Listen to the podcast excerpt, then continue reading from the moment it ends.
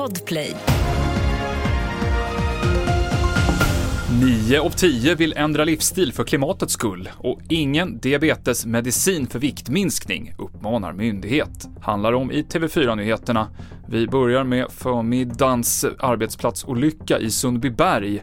En bygghiss rasade 20 meter ner i marken. Fyra eller fem personer befann sig i hissen och facket Byggnad säger att åtminstone tre av dem är svårt skadade. Det har inletts en förundersökning om misstänkt arbetsmiljöbrott. Och då handlar det om egentligen, är det materialfel i hissen eller har det ett eh, monteringsfel på hissen eller någonting? För det här ska inte kunna inträffa. Man ska inte kunna åka iväg 20 meter på en hiss på det sättet som man har gjort. Någonting har ju gått fel. Det sa Thomas Kullberg på Byggnads.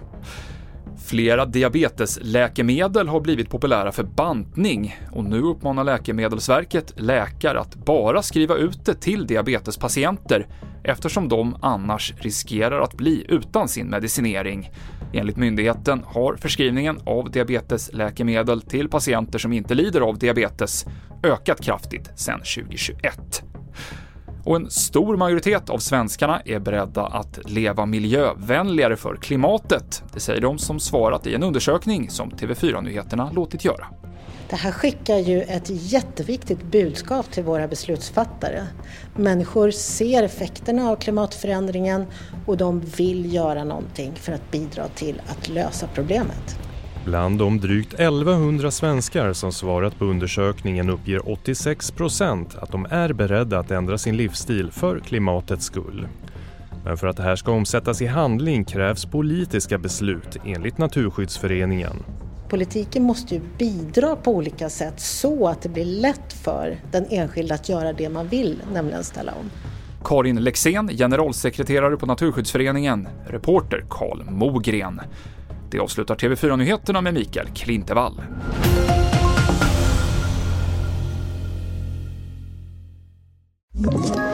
Ett poddtips från Podplay. I podden Något Kaiko garanterar östgötarna Brutti och jag, Davva, dig en stor dos skratt. Där följer jag pladask för köttätandet igen. Man är lite som en jävla vampyr. Man har fått lite blodsmak och då måste man ha mer. Udda spaningar, fängslande anekdoter och en och annan arg rant.